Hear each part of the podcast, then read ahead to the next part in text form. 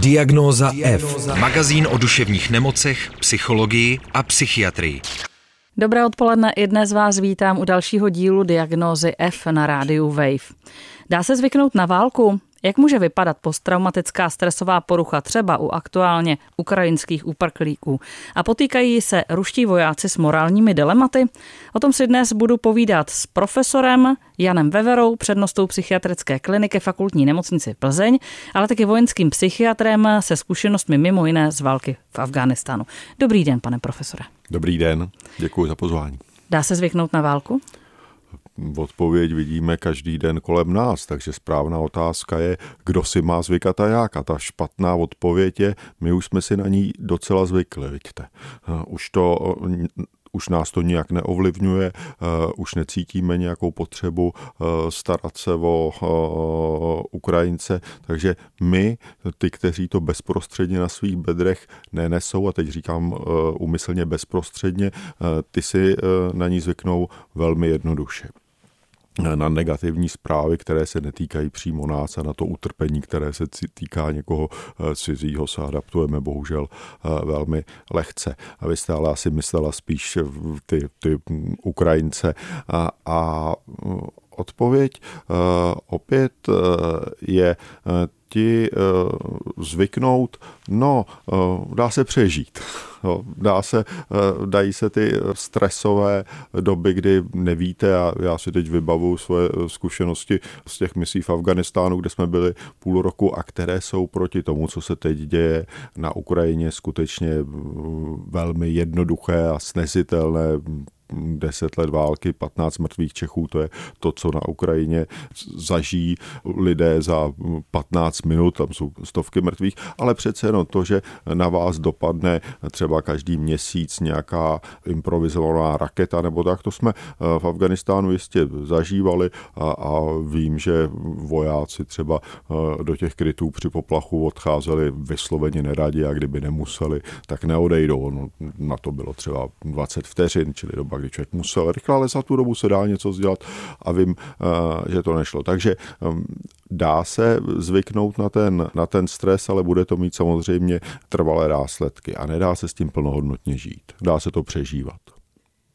Mě to zajímá i z toho důvodu, že vlastně na začátku do Česka a obecně jako do okolních států přišla velká vlna uprchlíků z Ukrajiny, ale ta poměrně dost zeslábla. Znamená to, že se ty boje tam uklidnili, anebo že si tamní lidé už zvykli, anebo už odešli ti, kteří si to v vozovkách mohli dovolit? Já si myslím, že ta třetí uh, odpověď uh, je ta správná, že ti, kteří uh, mohli odejít, už, už jsou pryč a ti, co tam zůstali, mají nějaké eh, dobré důvody tam zůstávat. Dobré důvody jsou třeba to, že jsou to muži a že ho tam tu eh, nepustí, eh, nebo že ty ženy se nechtějí vzdálit od místa, kde jejich synové a, a muži bojují. Vy jste říkal, že se to dá přežít a že to nepochybně bude mít následky. Jaké následky to může mít? Tak, takovou vlajkovou eh, lodí, a já, když dovolíte, budu mluvit o těch psychických následcích, ne o těch ekonomických a interních, třeba špatná strava, nedostatek léků, určitě jo, ale o tom ať hovoří eh, povolanější kardiologové. A co se týče eh, psychologie a psychiatrie, tak takovými vlajkovými loděmi psychických postižení jsou posttraumatická stresová porucha, akutní reakce na stres a pak eh, diagnóza, eh, ze které vlastně ta posttraumatická stresová porucha původně povstala, protože je zajímavé, jestli mi dovolí takový exkurs do historie, i když válka a násilí je tady s námi od skutečně nejstarších archeologických nálezů lidské rasy. Vzpomeňme, že ten slavný otci, náš nejlépe dochovaný předek, eh, zahynul v důsledku bojového střetnutí s dalšími lidmi, eh, tak, eh, tak ty psychické důsledky traumatu zůstávaly tou vědeckou medicínou velmi ignorovány a nerozpoznávány. A vlastně dobré popisy toho, co teď říkáme eh, posttraumatická stresová porucha, přinesla až první světová válka, eh, předtím trošku americká občanská válka a krymská válka. Ta ta první teda samozřejmě, ta, ta v 19. století. Čili je to relativně nová věc a je to zvláštní a většinou ti odborníci, kteří popisovali je tu ty, ty problémy, tak ty jejich příčinu hledali ve svém oboru, čili pokud to byli eh, internisté, tak tu příčinu hledali v podráždění srdce, takže to, že ty vojáci byli smutní, apatičtí, nevýkonní, lekaví, podráždění, strnuli třeba při eh, rozkazu, aby běželi, tak eh, to připisovali původně podráždění srdce, o to také jeden z těch prvních názvů Soldier's Heart, vojákovo srdce, a samozřejmě navrhovali intervence. No a už to byly internisté a problém byl se srdcem a psal se rok 1862, tak co mohli vymyslet?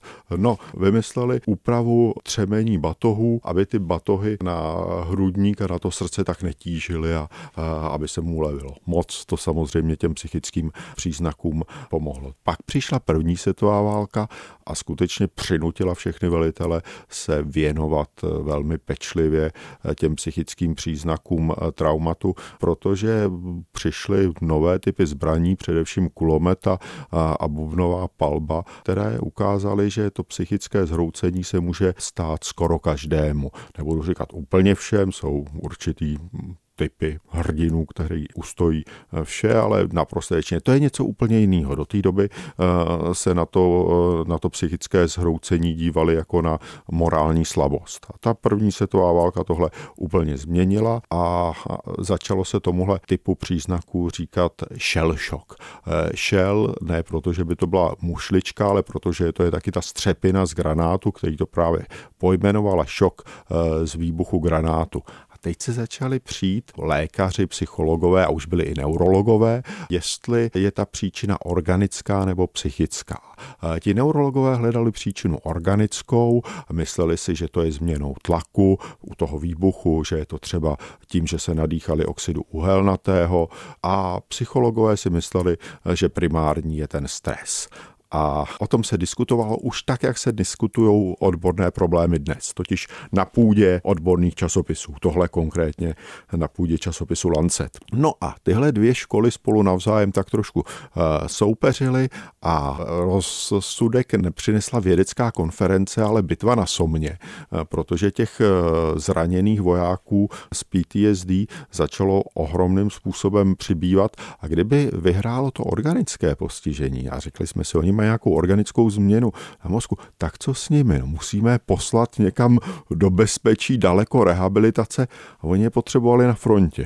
Takže vyhrála tady ta psychologická intervence, protože ta umožnila krátkou, rychlou, bezpečnou rekreaci v blízkosti fronty. Tu rekreaci berte v uvozovkách tří, čtyřdenní eh, pobyt v bezpečném prostředí a šup zpátky na frontu. Takže tohle bylo vítězství psychologů a teď najednou, nebo teď po válkách v zálivu se díky lepším zobrazovacím eh, technologiím ukazuje, že skutečně ty mos, změny eh, na mozku mnohem intimnější, než jsme mohli vidět třeba před 20 lety, když já jsem studoval, eh, tam skutečně jsou a vrací se ta PTSD trošičku zpátky do sféry neurologů jako takzvané Mild Traumatic Brain Injury, MTBI, myslím, že tahle zkrátka se používá i v češtině, takže jako by se nám to organické, to původně zavržené v roce 1916 eh, vracelo zpátky a právě tohle jsou dvě eh, vlajkové lodi psychických postižení. Mild Traumatic Brain Injury, které patří spíš eh, neurologům a PTSD, které je samozřejmě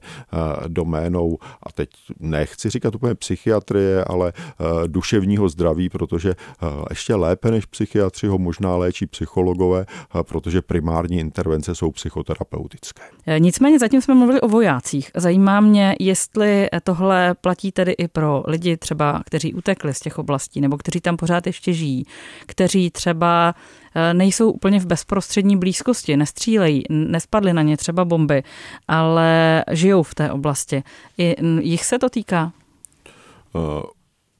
Určitě se jich týká ta zvýšená eh, stresová eh, zátěž a mohli jsme to eh, vidět my tady na našich uprchlících, kteří k nám přicházeli, ale my jsme je neviděli na psychiatrických klinikách a nemocnicích. Musím říct, že zvýšenou, nějak dramaticky zvýšenou návštěvnost těchto pacientů jsme my alespoň v Plzni nezaznamenali a to musím říct, že v Plzni je jich opravdu hodně, protože ti lidé lidé šli eh, především tam, kde už měli nějaké eh, své komunity a plzeňská komunita, eh, protože tam jsou ty výrobny a montovny na borských polích, tak tam jich bylo opravdu hodně, takže k nám ukrajinští pacienti chodili a chodí, ale, ale nezaznamenali jsme to několikanásobné navýšení, které by měly být.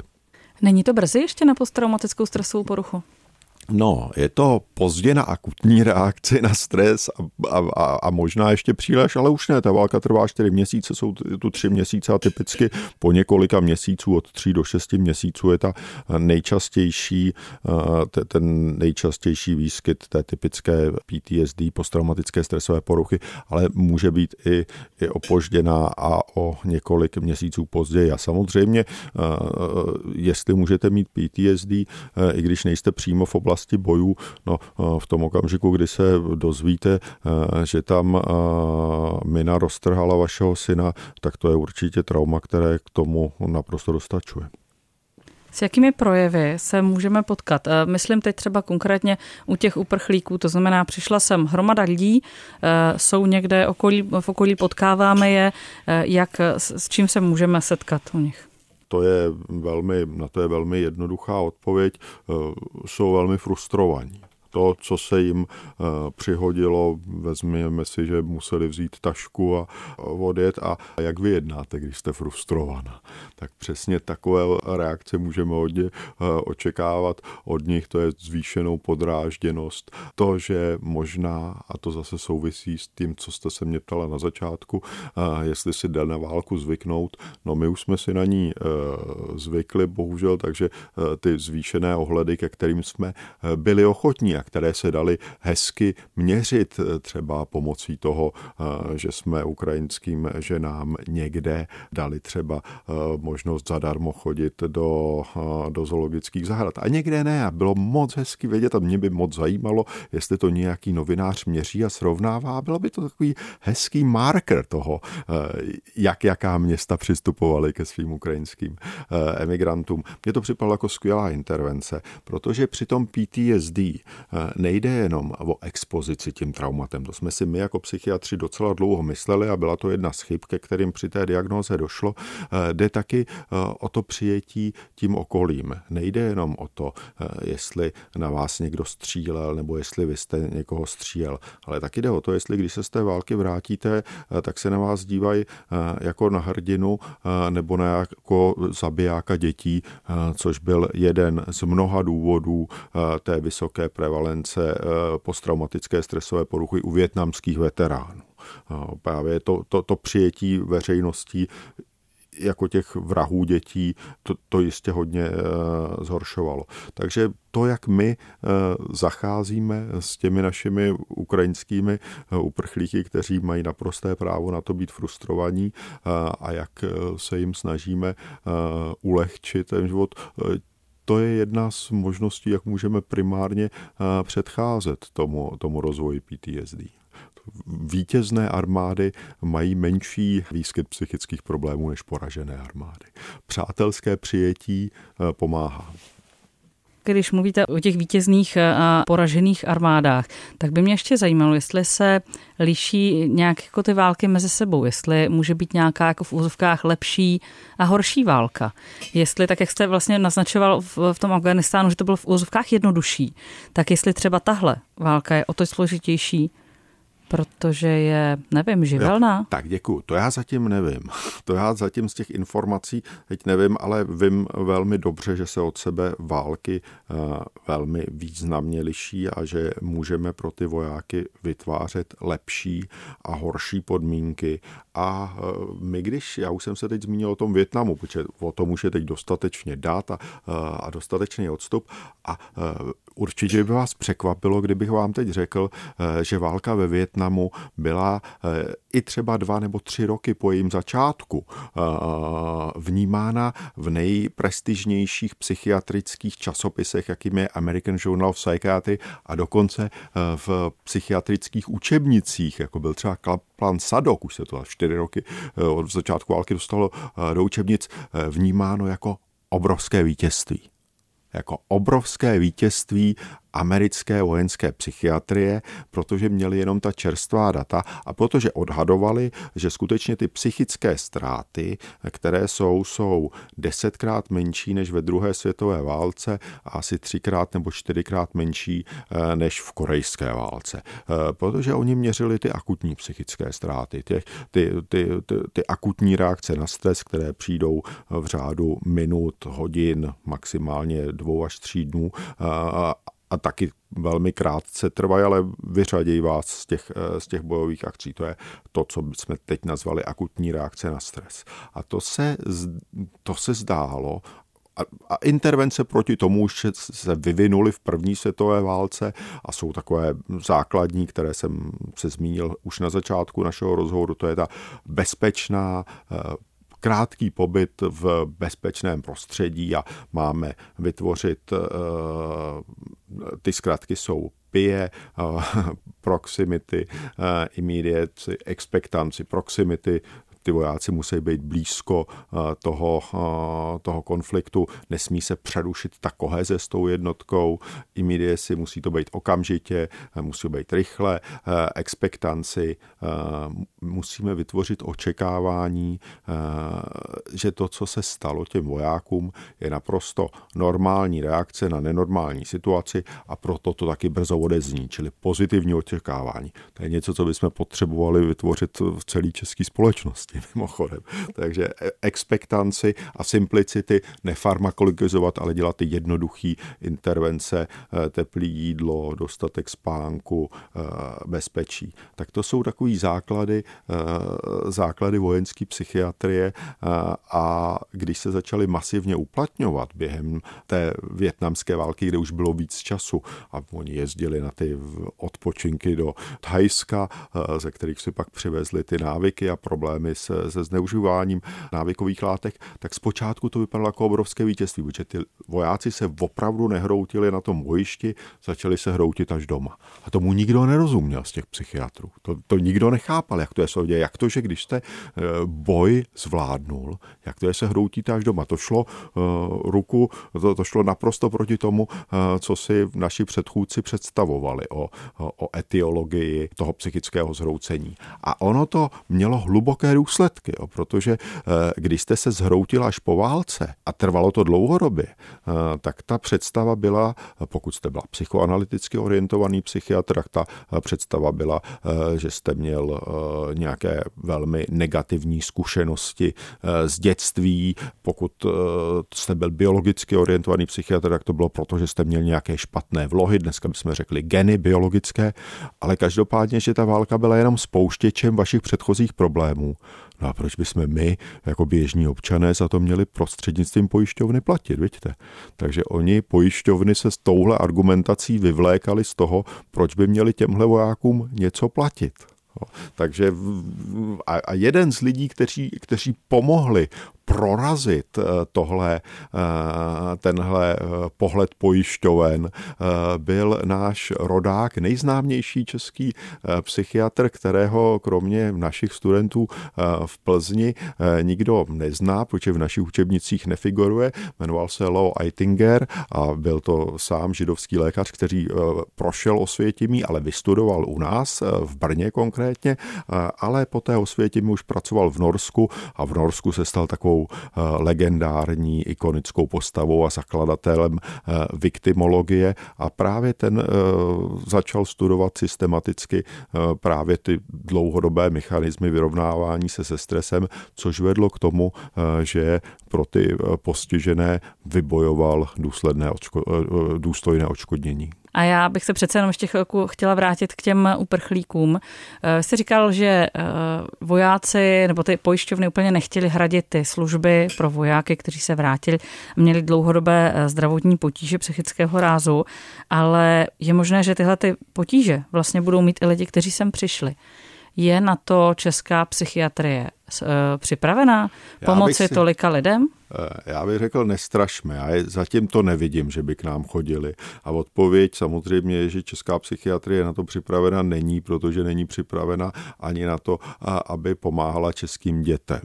Jo, protože já bych si mohl otevřít firmu na zprostředkování kontaktu na dětské psychiatry, protože pořád dostávám nějaké opisy, nemůžeme eh, dostat dětského psychiatra, čekací doba je tři měsíce eh, a eh, třeba na tom našem oddělení jsme před měsícem, vlastně jsem nemohl odpovědět, jaká je čekací doba, protože jsme byli zaplněné jenom těmi akutními příjmy dětí, které se sebe poškozovaly. Ta veliká vlna sebepoškozování, která je teď v posledních, ono to není jenom covidem, to už bylo před covidem, ale která, kterou všichni zažíváme, jak to je. Takže vaše jednoduchá odpověď je, nemáme kapacitu, ale nestrašme tím, nevidíme, že by se ukrajinské děti k nám nějak uh, dramaticky více, ale ani tolik, kolik by proporčně odpovídalo tomu, kolik u nás jich je, uh, k nám, k nám, uh, k nám dostávali. A jenom, aby jsme zakončili něčím pozitivním, na konci.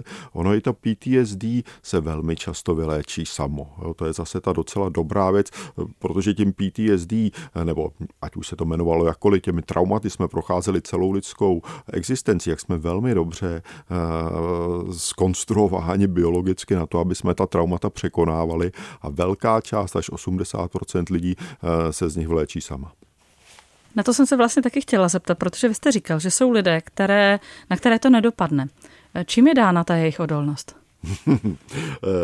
Já vím, čím dána není, když dovolíte. Čím je, to nevím, ale vím, čím není. Eh, to, by byl, to, to je něco, co po vojenských psychiatrech různé společnosti a psycholozích různé společnosti vyžadovali. Když pomozte nám najít ty odolní jedince a to dá rozum. Do armády budeme, eh, budeme eh, brát přednostně ty. Tak to nikdo neumí. Jo?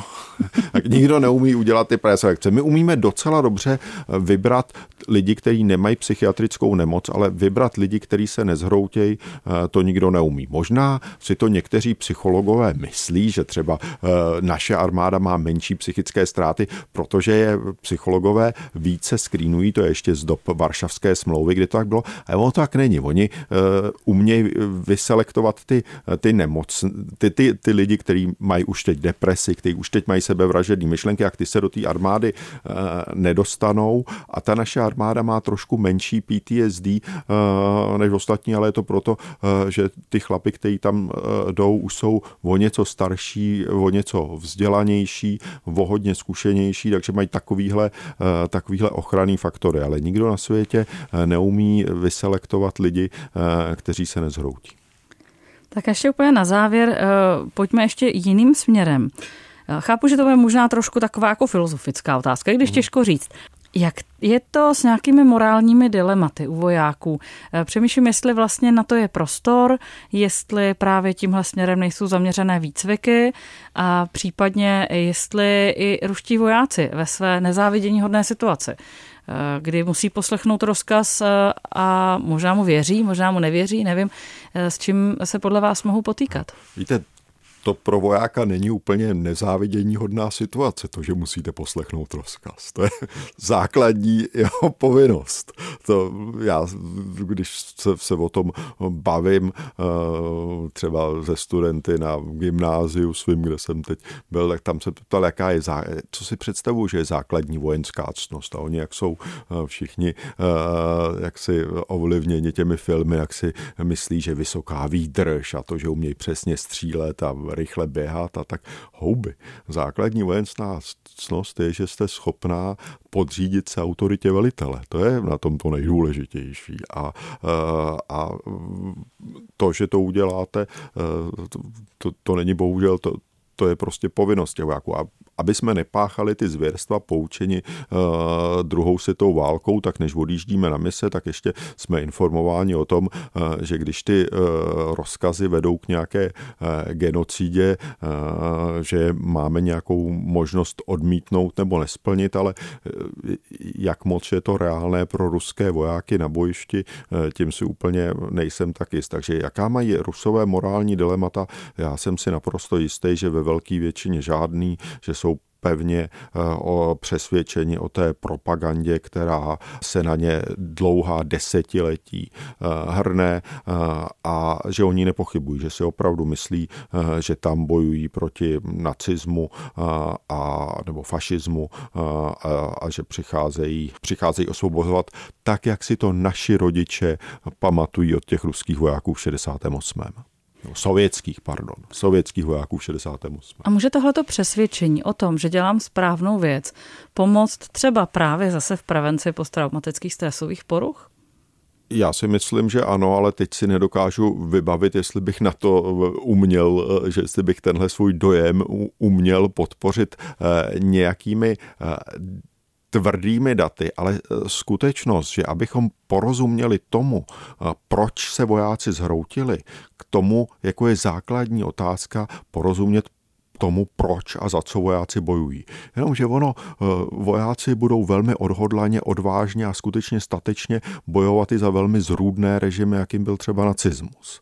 Eh, mm, kdybychom se dívali na eh, Wehrmacht, tak ten měl z hlediska jaksi vojenských výsledků velmi obdivuhodné skóre. Kdyby se ta druhá světová válka počítala na body, tak, tak vyhráli Němci, vidíte, naštěstí ne, naštěstí to bylo na knockout.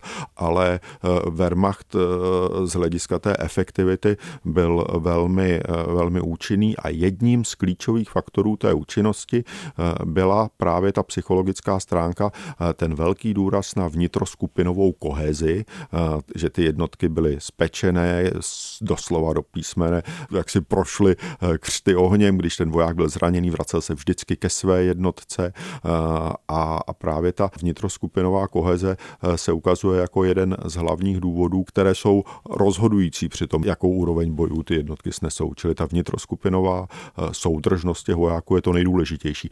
Vojáci nebojují za demokracii. Jo.